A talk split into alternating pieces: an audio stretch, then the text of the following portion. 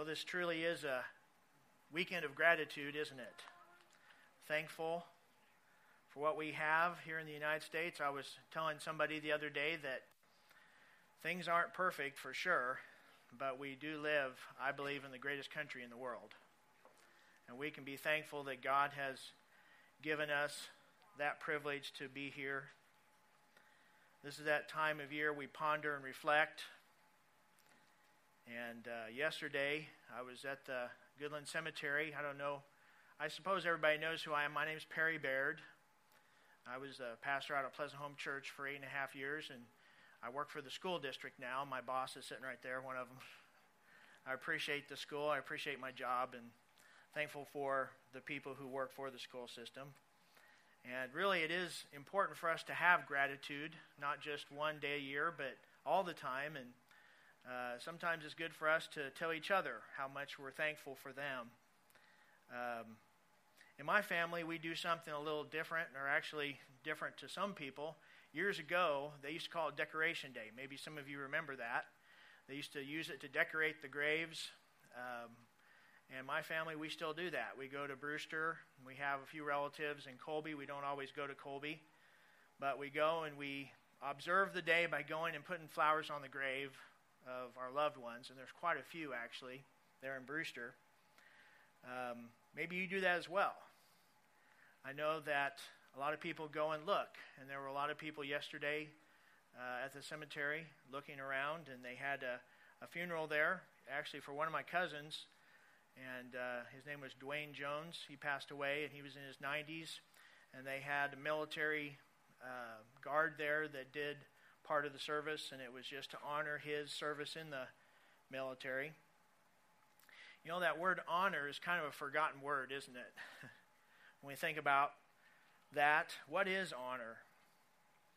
Um, I found a definition that says honor is regard with great respect we're told in the Bible to honor our father and our mother, and uh, we teach that to our children that uh, we're to honor them, that they're to honor their mother and father and grandmother and grandfather, and to not do things that are not honorable. It's kind of hard, though. It's one of those big uh, concepts, maybe. Uh, we had some of the uh, military in our church family stand up who are here this morning, and I'm guessing every one of you got an honorable discharge. Discharge doesn't sound very good to me, but an honorable discharge, I guess, is a discharge from military service with a favorable record. That meant, uh, figuratively speaking, you got all A's. You know, you did well. You you finished on a positive note, and you did your job, and you did it well. And as I said earlier, I think honor is kind of a difficult concept to define, especially today, and I think it's because it's one of those concepts, a big picture concept. Another one is duty. And that's what I was kind of talking to the kids about. Uh, really, duty is just simply a job.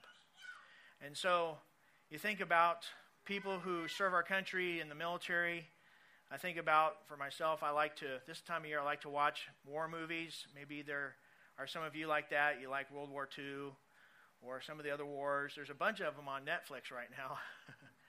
and I'll tell you what, there are some movies that after it's all over, I'm, I'm incredibly moved because I see what it requires to be in that position, to have uh, honor and to, to do your duty, to do your job.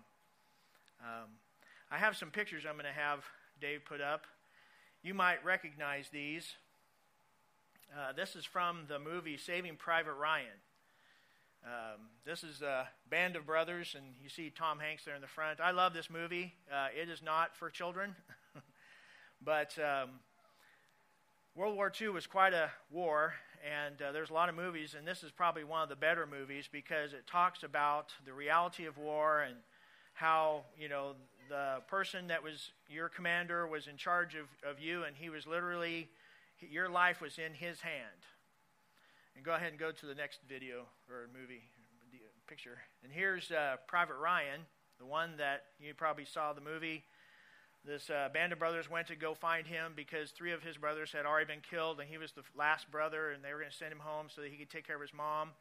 And this is Private Ryan going back to France and uh, honoring these men uh, who had died. And then go to the last one, Dave. And uh, that's just a very moving scene. And like I said, if you've seen the movie, you know what I'm talking about. Um, I can't watch it without getting emotional because uh, that's what honor looks like. That's what duty looks like. And there are other uh, concepts we could talk about. Uh, I was thinking of a few. We have loyalty, integrity, faithfulness. And these are values that we get from our parents, right? Uh, how many of you were taught work ethic? You were taught how to work and work hard. Some of you are nodding your heads, and you know I think that that's a, a value that we don't have as much anymore. It seems like it's hard to find good help these days. Um, but these are values that came from people who uh, God put in our lives for a reason. And we live in a country that is founded on values. And I see our country moving away from those values, but they're still real, they're still important values. In spite of many of the setbacks we've seen lately, I, I still think that I believe it's an honor to be an American. I believe that God has given us a privilege and an opportunity to be a blessing to many people. And one of the things I appreciate, one of the many things I appreciate about our school system is that every day during school they do the Pledge of Allegiance. And uh, Caitlin Days did a really good job leading it at the high school, and I know that they also did it at the other uh, buildings. But uh, it encourages my heart to stand up and to uh, honor the flag every single day that school is going. And I know that you probably feel the same way. Well, the reason I'm bringing this up, besides the fact that this is Memorial Day weekend, is because we as Christians also live by a value system. Um, I think that as Christians, values are more should be more important to us than probably any other group, because like we as Americans or we as families, uh, Christians also have a heritage, and I think uh, a few weeks ago, Pastor Brian preached on this, uh, talking about the people that have gone before us that are cheering us on today, and the fact that we're not alone and that there is a lineage of faithfulness that has gone on throughout history of God's people doing God's work. And so I call this sermon Understanding Eternal Values. Understanding Eternal Values. It's interesting that the word eternal, eternity, or everlasting is used 71 times in the New Testament. Uh, it's this idea of God's kingdom and what he values as opposed to what the world values. It's those things that we will carry throughout all eternity. You know, these bodies, as we sang this morning, everything will decay and rust and be gone, but eternity goes on. Uh, the values that we have in God's kingdom will continue. I'd like for you to turn in your Bibles to Luke chapter 17. And uh, we're going to be looking at a discourse that Jesus had with his disciples. You know, Jesus was teaching values to them, helping them understand what it was like to live according to eternal values as opposed to worldly values. But they were like us. They had a lot of work to do. They had a lot of change that needed to take place, and so they kind of struggled with this. Um, I'm just going to, uh, let's see, I'm just going to read what's up here. I have the King James Bible, but it says, So watch yourselves. If your brother or sister sins against you, rebuke them, and if they repent, forgive them. Even if they sin against you seven times in a day and seven times come back to you saying, I repent, you must forgive them. The apostle said to the Lord, Increase our faith. he replied, If you have faith as small as a mustard seed, you can say to this mulberry tree, Be uprooted and planted in the sea, and it will obey you. Suppose one of you has a servant plowing or looking after the sheep. Will he say to the servant when he comes in from the field, Come along now and sit down to eat? Won't he rather say, Prepare my supper, get yourself ready, and wait on me while I eat and drink? After that, you may eat and drink. Will he thank the servant because he did what he was told to do? So you also, when you have done everything you were told to do, should say, We are unworthy servants, we have done only our duty. Now, Jesus was teaching on forgiveness. And I use forgiveness as an example of an eternal value concept. Uh, forgiveness uh, does not come naturally. Um, I have several granddaughters. I'm not picking on just the girls, boys do it too. But sometimes it's amazing to me just how unforgiving a two year old can be or a three year old can be. Where does that come from? Uh, I don't think they've been around us long enough to, to gather that trait from us. Uh, I think it is inherent. And I think it's that way with all of us. In other words, we're born that way. The Bible tells us that we're born sinners. Um, for all have sinned and fall short of the glory of God, the Bible says. And it's an example here. Jesus is teaching on forgiveness that the disciples had a little bit of trouble accepting this concept. Now, in all fairness, to me, you know, in my mind, I think to myself, yeah, it seems a little bit extreme that every time somebody comes and repents, I'm supposed to forgive them. I mean, what if they don't mean it? Or what if I know them? You know, what if I've had past history with them? And uh, of course, the answer here is is that it doesn't matter. And so, as the disciples are processing this, you know, I feel like I'm there too, and maybe you do as well. Uh, they're thinking to themselves, uh, "This isn't going to work." There's no way that this is going to be feasible in my life. And so this is what they do. They tell him, Lord, increase our faith. Now, I've preached this message several times, and it seems like every time I preach it, I get something a little different out of it. And for many years, I used to say at this point, uh, Jesus implied that it wasn't that they didn't have faith or didn't have enough faith, it's that they didn't have faith at all. In other words, it only takes a grain of mustard seed kind of faith to do the will of God. And it appears that the disciples are trying to pass the buck on to Jesus and tell him that there's not enough in us to do what you're asking us to do.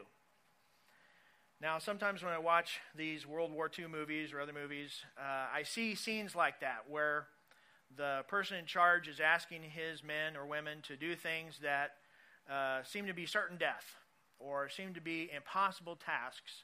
And then, of course, that's the whole point of the movie. They go and they do the impossible tasks and they come back heroes because they didn't realize that if they followed the rules of the system, that great things could happen. And I think that Jesus is introducing the system of the kingdom to the disciples here in this passage, and he's helping them understand what it's like to live according to eternal values. Now, I just want to take a break here for a minute because I think we all understand a little bit about forgiveness. Um, but I think this is one of those subjects where we can like have the conceptual idea of forgiveness in our head but I'm really talking about that thing that touches our heart. I don't know about you, but I have to admit that I really struggle with unforgiveness. I struggle with a lot of concepts. I struggle with faith.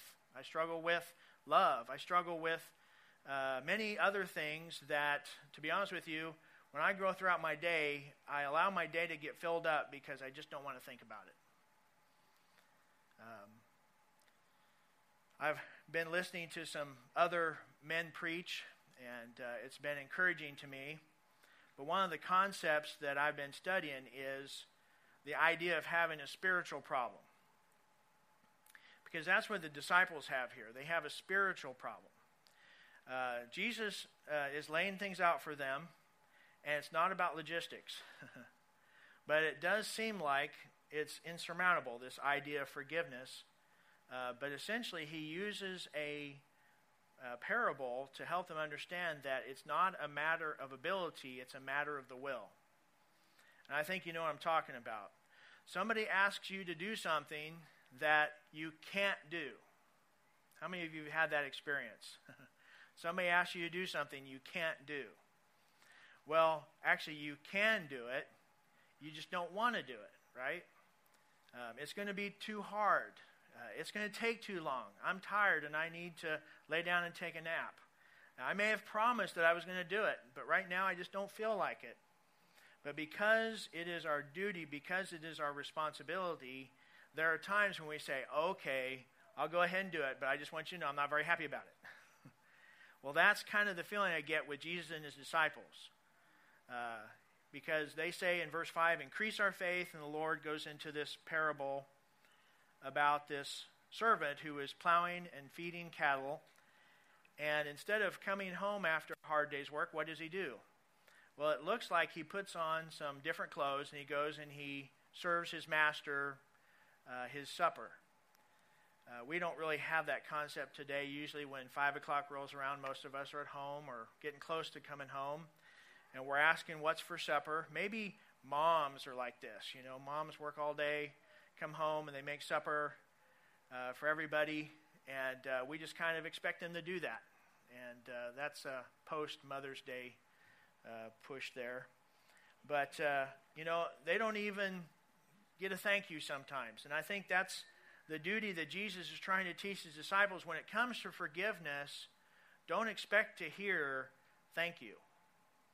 Uh, it's kind of like, again, the, the men and women who are out in the field serving our country, they don't go out there waiting for somebody to say thank you. Uh, they know that that is their job and that is their responsibility. And Jesus is trying to help the disciples understand an abstract concept by using something physical in everyday life. And I think that we can do that as well.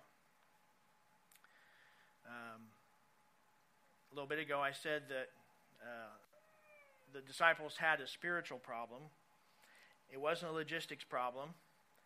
Uh, it wasn't an issue of a lack of faith because Jesus said you can perform miracles if you have faith uh, or the small faith. The issue was is that they were not participating in God's program. In other words, again, when you join the military, things change, right? you go from being somebody to nobody. You go from having a certain lifestyle and set of clothes and set of activities to being completely different. Now, sometimes they may be the same. Uh, before a person goes into the military, they usually eat meals, three meals a day, and there's a good chance that if you're in the Army or Navy or whatever, you're going to eat three meals a day.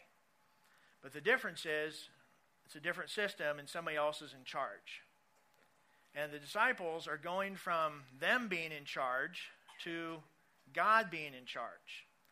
And part of God's plan is forgiveness. And the issue is is that they are wrestling with a spiritual problem, and I believe that spiritual problem is unbelief. Uh, faith is very important. In fact, I think faith is the key. Romans chapter 14, verse 23 tells us that whatever is not of faith is sin.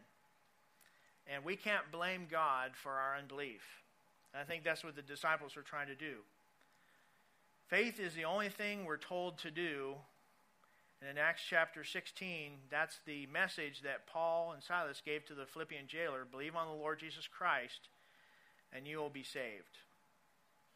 So, do you see the similarity to the military and the system of the military and the system of faith? Maybe you have a job like that. Maybe it feels like the military. but jobs are often that way. There's a system, um, things are done a particular way.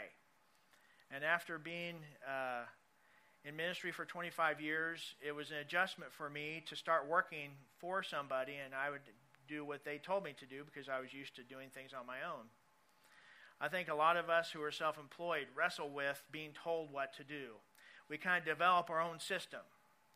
And it seems like every farmer has their own system. I've worked for different farmers, and maybe you have as well.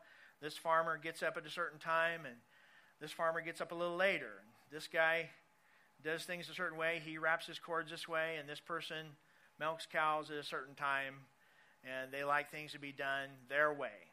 And that's a system. But when it comes to us as Christians, we have to bow to God's system. Um, our faith has to show itself through our actions. But we also see our unbelief as well. And I think the disciples were doing that. They were revealing that there was, again, a spiritual problem in their hearts. And that's why Jesus was doing this. He was trying to draw out what was inside of them. You see, my job is not to judge you, and your job is not to judge me. But when we go to the Word, God uses it to enlighten our hearts and our minds and helps us understand uh, what we are on the inside. Um, it's interesting. Uh, Billy Graham said this. He said, Give me five minutes with a person's checkbook, and I'll tell you where his heart is. Well, I think you could use the checkbook. I, could think, I think you could use the cell phone. I think you could use a lot of things um, to determine where a person is in their heart. And again, I'm not here to judge you. This is my sermon to me, and I want this to be your sermon to you. But many of our problems exist because there's something spiritually wrong. And I've been telling myself this over the last few months because, you know, life is hard, right? Uh, people do things that are upsetting and disappointing, and, and we want to help them. We want to minister to them. Things happen to good people, and we wrestle with it and struggle with it. People get sick and they die, and, and we think about uh, this weekend and we think about what our country went through in, in these wars and how terrible it was. But I believe that we're not responsible for those things. We're only responsible for our reaction, our response to those things, because life has always been hard. And I've been saying about this about myself for the last month or so. Whenever I see something that I'm wrestling with, sometimes all of a sudden I have an aha moment. And I say to myself, you know what? I think there's a spiritual problem here. I, I don't think it's just a physical issue where I need more sleep or I need more vitamins or something like that, and I'm kind of being vague here, but uh, every once in a while, I'll all of a sudden realize that there's a problem that has a spiritual source behind it. There's something spiritual that needs to be adjusted. Probably most of you know we have a men's group here, and uh, during the school year on Monday nights we meet, and uh, it's interesting because when I first started going to the men's group a year and a half ago, we met for two hours. and then it was two hours and 15 minutes. And then it was two hours and 30 minutes. And then it was three hours. And the wives, the, the women would go by after their Bible study and look in there and see what we're doing in here. And uh, now I think we're up to three and a half, and sometimes there's even afterglow afterwards. And what I've noticed is, is probably if I'm not here, there it's short by about 30 minutes because I do like to talk. But things have been happening in our group. Uh, as we've been together as a group of men, uh, eventually you get to the point when you hear other people talk, you say, you know what, they're sharing their spiritual problem. Maybe I can share mine. And that's what's been taking place. Over time, as we've been listening to each other's stories, um, you get past the, the peripheral stuff, the stuff that, you know, uh, we're concerned about every single day, and we lay that aside and we deal with what's right here in our heart. And it's been encouraging to see some of our younger men uh, come in this group and start to open up because they have an opportunity right out of the box to have that kind of special relationship, not just with our men's group, but it ultimately depends on our relationship with God. And one of the things that I figured out about myself being in this men's group is that uh, God and I aren't very close. I grew up, I was saved early, uh, went to church, always had a pretty good relationship with church, um, always there. My family, we were always very faithful and loyal, like many of you. I've been in ministry and uh, always had a pretty good gig going here. Um, but what I discovered was is that once I got out of that and got into an uncomfortable situation here, here, and took a different job there, uh, started having some family issues, all of a sudden I realized my roots weren't very deep and that there was a spiritual problem that I hadn't dealt with. And one of the first steps to getting help in your heart is found in James chapter 5 verse 16 which says Therefore confess your sins to each other and pray for each other so that you may be healed. The prayer of a righteous person is powerful and effective. In other words, in order to get victory over that thing, you got to talk about it to somebody. You got to bring it before some brothers, if you're a man, or some sisters, if you're a woman. Those things that you can't talk to anybody about, those things that, you know, in spite of the finances, in spite of the family, in spite of the, condition of our world, it's that thing that, that you wake up in the middle of the night and you say, I just wish I could get some help. And I don't know if you have that, but that's, that's what I've had. And uh, when we stepped down from Pleasant Home Church, it was because of that. It was because I felt like I needed something in my heart. I needed something to, to get taken care of. And maybe that's where you are today. Uh, maybe you have a spiritual problem and you know you have a spiritual problem and you want help. And I, I'm convinced that that's why a lot of people take their lives. Because they're looking, they're searching for help, and they're not getting the help they need because it's not financial. Uh, it's not going to be fixed through, through a different diet. It's not going to be taken care of by any other means other than an intimate relationship with God and intimacy with God's people. Because you see, our spiritual condition is what keeps us from a right relationship with God. Um, Isaiah 59 2. I don't know if we have it. I don't think I gave it to you, did I? Uh, this is the verse that says, Your sin has separated you from your God. And it's a very, very, very unsettling concept that sin alienates us from God, even as believers. Uh, sin is what keeps us from God, and we need salvation from that sin to bridge the gap. But even as Christians, sin still offends God, and He cannot have fellowship with us. And therefore, there is no intimacy. Matthew 23 37. Jesus wept, wept over Jerusalem, and this is what he said Jerusalem, Jerusalem, you who kill the prophets and stone those who sent to, sent to you. How often I have longed to gather you, uh, your children together as a hen gathers her chicks under her wings, but you were not willing. And that's the point I'd like to make this morning in Luke chapter 17. Uh, when the disciples were approached with the concept of forgiveness, in their minds they said, I can't do that. And it's like, okay, Lord, let's talk about this a little bit. uh, maybe you can give us some faith. Maybe we can get this figured out. Uh, but this this idea of of forgiveness every single time is just more than what we can bear. And the issue is, it wasn't that there was a lack of ability; it was a lack of willingness. Because that's what I've discovered about myself. It's not a lack of ability, because God can do anything, right? God is a faithful God and He is all powerful, and that's what we say. We sing about it. And if God is all powerful and God is all capable and He has offered that to me, what is the problem? Well, the problem is, is I just I still don't want to. But this is the catch. This is the thing that keeps me up at night.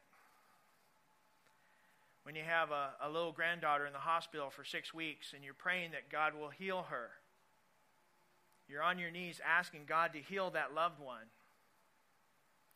But the Bible clearly says that if there's sin, if there's something, if there's if there's a spiritual problem, God will not hear our prayers. Because that's what the Bible says.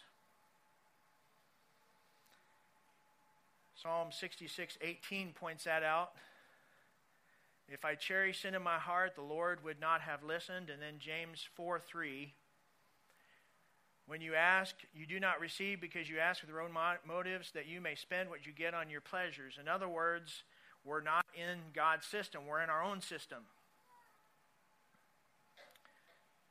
And I believe that until we get into God's plan, until we uh, find it as our duty to say yes to God regardless of whatever it is He tells us to do, and that, that's a lot sometimes, I don't think we're going to have what we need because it, it's, there's a spiritual problem.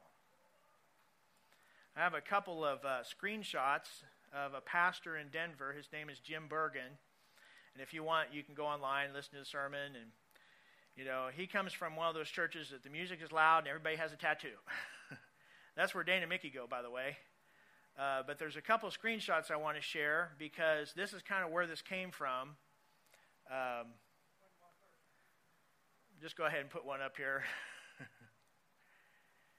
uh, whatever is happening on the outside is just an overflow or symptom of what's going on in the inside. Matthew 12:34, And that's kind of what I've been saying. Um, you're, you're having problems. I'm having problems. We're wrestling. And a lot of times the reason it's like that is because there's something going on in our hearts that's not getting resolved.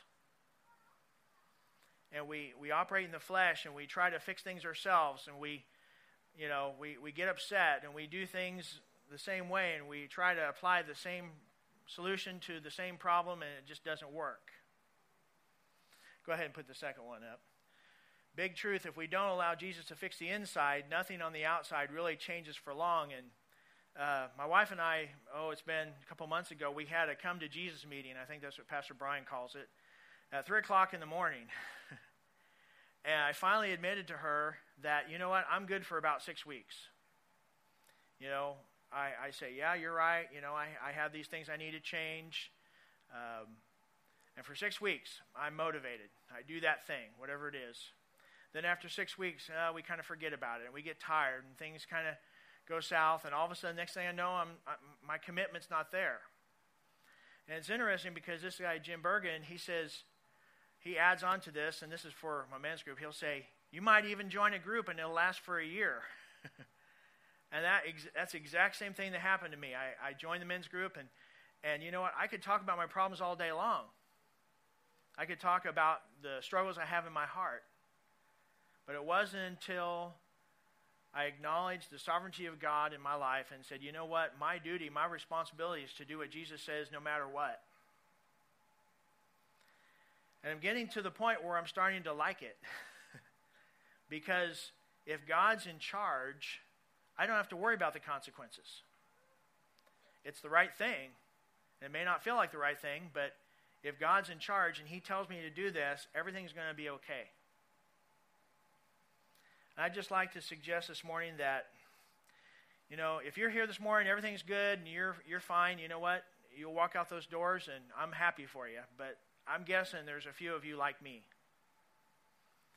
And I'd like to close with a, an illustration. Several years ago, I had a couple that came out to Pleasant Home Church, and uh, they were in their late 60s, close to 70, and the husband was about ready to pass. He was in a, a place in Salina, you know, where you live uh, for those last few weeks. And uh, I got a request from his wife. They had both been Christians for many, many, many years. But she had never heard his testimony. They had lived together for 60 years. They had gone to church together but she wasn't 100% sure that he was a believer in Jesus. She had never heard her husband's testimony.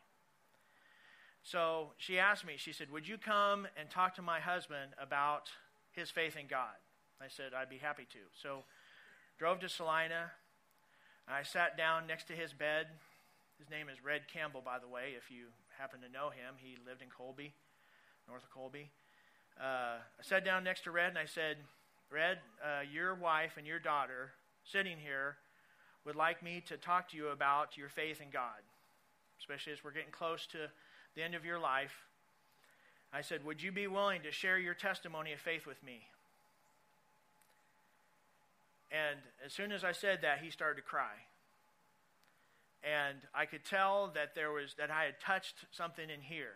And it's not that he uh, wasn't saved. In fact, he did have a testimony. But I believe he got to the point in his life where the cares of the world were so important that he didn't talk about it that much. That his relationship with God was something that was hidden inside and that he didn't deal with. And I believe it was to the point where the people around him that loved him the most were not 100% sure that if he died, that he would be in heaven after he died.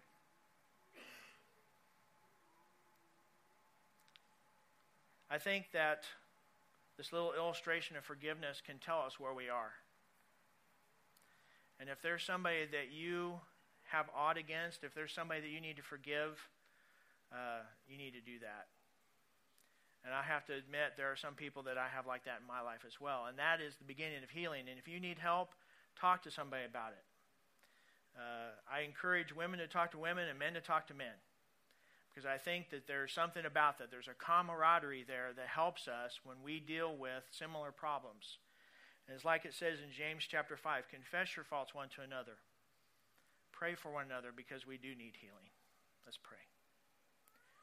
Lord, I thank you for our time that we can spend here this morning. Thank you, Lord, for those who served our country and went into the uh, surety of death in battle without question, Lord, because they were doing their duty. I pray that God, we as Christians will do our duty because you have called us, Lord, out of darkness into your marvelous light. You want us to forgive, Lord, and that's just a simple facet of what you've called us to do, Lord. There's so many other things. I pray if there's one person here this morning that has a spiritual need, that they will talk to somebody about it. They'll talk to Pastor Brian or one of the other elders, that they'll talk to uh, someone that they trust here in this congregation or elsewhere. I pray that God, you will just help us to be of one mind, of one heart, and that we will encourage one another as we grow together in the knowledge of our Lord Jesus Christ. And it's in his name I pray.